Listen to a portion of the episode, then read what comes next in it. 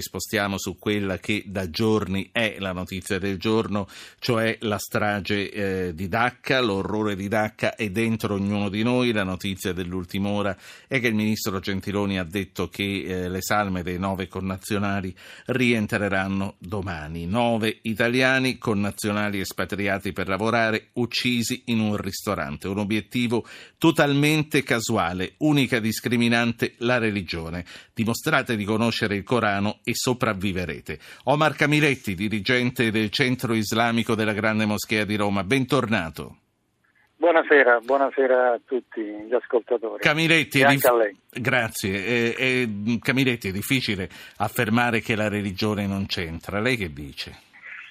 No, è questo è evidente che c'è, ma questo lo si sa da, da molti anni, anche se è difficile ammetterlo sia internamente sia esternamente cioè che c'è una continuità. Un attimo, comunque... un attimo sa, eh, riprendiamo da capo qui, ci sono i titoli del TG1, poi eh, riprendiamo su questa che è la questione centrale. Ehm, TG1.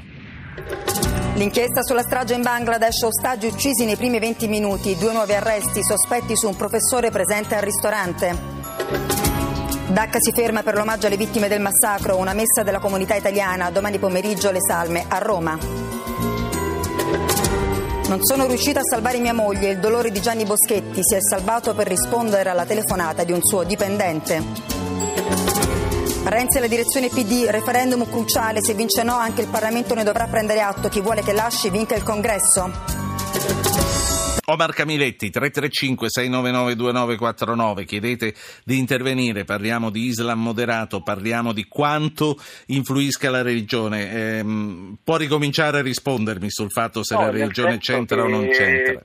Credo che bisogna uscire da una ambivalenza, dire la religione non c'entra niente e dall'altra eh, è tutta la religione dell'Islam che è diciamo, sotto accusa bisogna discernere e dire sì, ci sono delle correnti, ci sono eh, dei modi di pensare che eh, usano evidentemente a loro modo la religione, ma comunque va fatta un'opera non solo di repressione, ma va fatta anche un'opera di illuminazione. Cioè qui eh, è un problema che abbiamo anche qui noi in Europa, con quasi 30 milioni di musulmani e deve essere un problema che interessa le società europee, gli Stati europei, l'Unione europea, di dire come si riesce a sconfiggere, ma non solo con, come ci viene invocato, manifestazioni, ma un'opera che durerà anni, cioè proprio di completa eh, dire, usare un diserbante mentale sì. su queste derivazioni. Un diserbante mentale è, è, una bella, è, una bella, espressione, insomma, fa capire. A parte che le manifestazioni che lei dice, ci chiedete, ci chiedete, quando ci sono state, non sono state una, una grandissima cosa, molto partecipata, ma arriveremo... E poi adesso di luglio con questo caldo sarebbe ancora più eh, terribile. Beh, l'altra volta più... era con questa pioggia, insomma, se si vuole manifestare nel caldo, nella pioggia pioggia fermano Camiletti. Sentiamo due ascoltatori, Vittorio da Messina e Flavio da Imperia. Vittorio, buonasera. Buonasera, buonasera a voi. Eccoci. E allora io eh, desideravo intervenire e mi fa piacere che ci sia un rappresentante del mondo islamico eh, perché ho sentito da lui delle parole confortanti, devo dire, interessanti, perché io credo che la sconfitta dell'Islam radicale, eh, dell'Islam violento, eh, passi necessariamente dall'Islam moderato.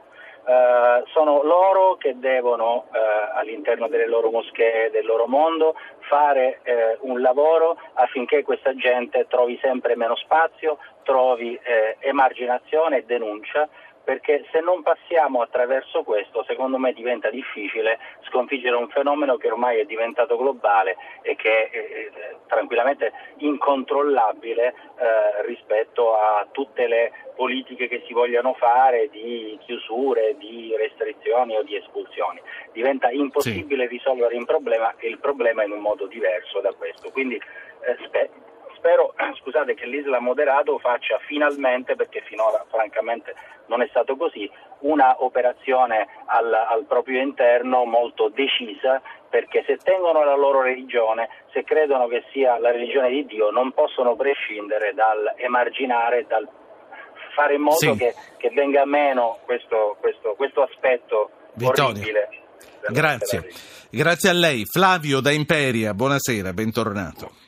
Buonasera, io ho sempre piacere di ascoltare il suo ospite quando è lì alla sua trasmissione perché lo ritengo una persona di un equilibrio estremo, però nello stesso tempo devo dire che mi sembra tanto una voce dal cuore, dal- fuori dal coro perché lo sento molto convinto, molto sincero nelle sue parole, però ho parlato con- così a faccia a faccia con altri musulmani e questa condanna non la sento.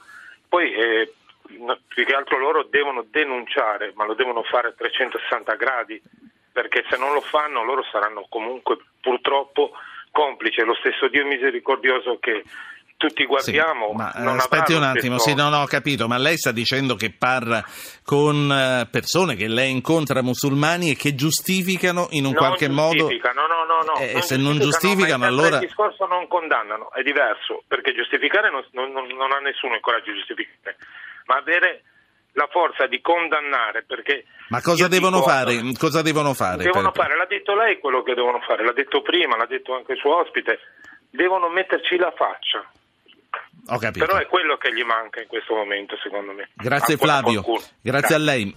Renzi apre la difficile direzione PD, chi vuole che io lasci lo chiede, vinca il congresso, Cooper lo attacca, ci stai portando alla sconfitta. Atteso domani l'arrivo delle salme dei nove italiani uccisi nell'attentato a Dacca, tre le persone arrestate, uno è un professore universitario. Alfredo Pontassieve. Eh, Dicevo, eh, il suo ospite ed eh, il, ehm, eh, l'interlocutore prima di me dice quello che vorrei dire io, ma eh, quello che mi sembra strano è che questi siano terroristi del sabato sera, una cosa...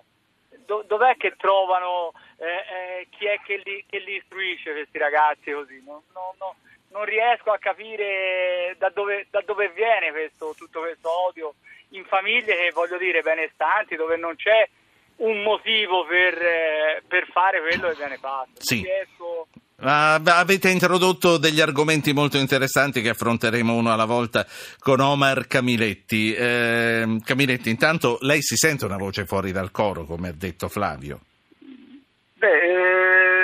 Proprio fuori dal coro, no, io sto qui adesso alla grande moschea dove eh, mi parlano tutti e vorrei dire che per condannare, ecco per rispondere all- all'ascoltatore di prima, per condannare comunque bisogna fare un'analisi del come si arriva a questi gesti.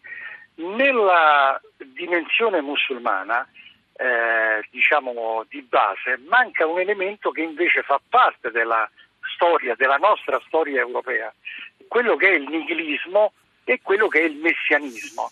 Allora, eh, ritenere che si possa instaurare un regno felice sulla terra è una cosa relativamente nuova per l'Islam, non esisteva questo senso dell'utopia come purtroppo è questo eh, che propaganda l'ISIS, lo Stato islamico, come se fosse la panacea di tutti i mali individuali e sociali.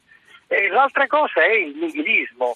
Eh, la- il primo ministro del Bangladesh ha detto, eh, disorientato evidente, eh, dice ma questi lo fanno per moda perché non- non- tutte le spiegazioni sociologiche sono cadute nel momento che abbiamo scoperto che questi erano benestanti, avevano tutti e poi erano appunto gaudenti anche del sabato sera come anche nella strage di Bruxelles. Quindi noi abbiamo a che fare con un movimento che affonda nella religione eh, ma, ma ha caratteri completamente nuovi. Allora c'è un disorientamento da parte delle, eh, delle elite, degli esponenti dell'Islam, di buona parte dell'Islam Sì. europeo.